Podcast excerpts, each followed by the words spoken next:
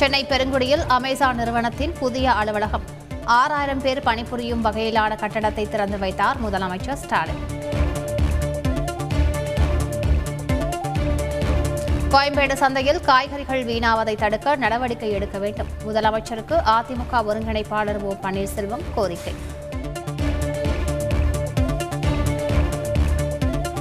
சிதம்பரம் அண்ணாமலை பல்கலையில் தொலைநிலை படிப்புகளில் மாணவர் சேர வேண்டாம். பல்கலைக்கழக மானியக் குழு அறிவுறுத்தல்.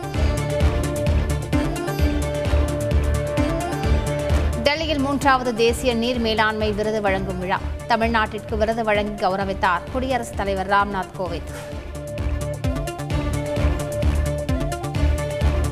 தமிழகத்தில் தொன்னூறு சதவீதம் அரசு பேருந்துகள் இயக்கம். போக்குவரத்து சகஜ நிலைக்கு திரும்பியதால் மக்கள் மகிழ்ச்சி.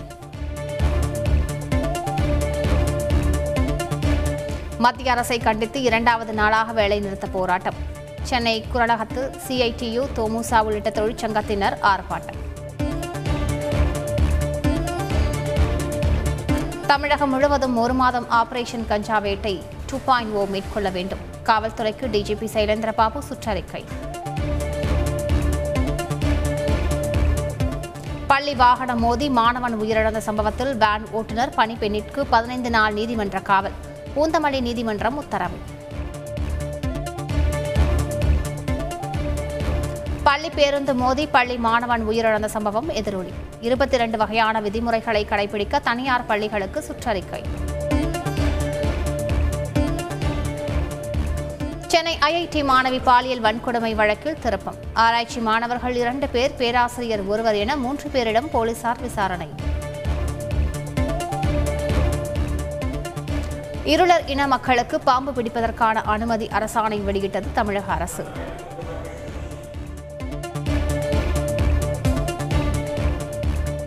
சேலம் ஆத்தூர் அருகே உணவகத்திற்குள் டிராக்டர் புகுந்ததில் முதியவர் பலி. சிறுவன் டிராக்டரை இயக்கியதால் விபத்து என புகார். பெட்ரோல் லிட்டருக்கு எழுபத்தாறு காசுகளும் டீசல் அறுபத்தேழு காசுகளும் அதிகரிப்பு.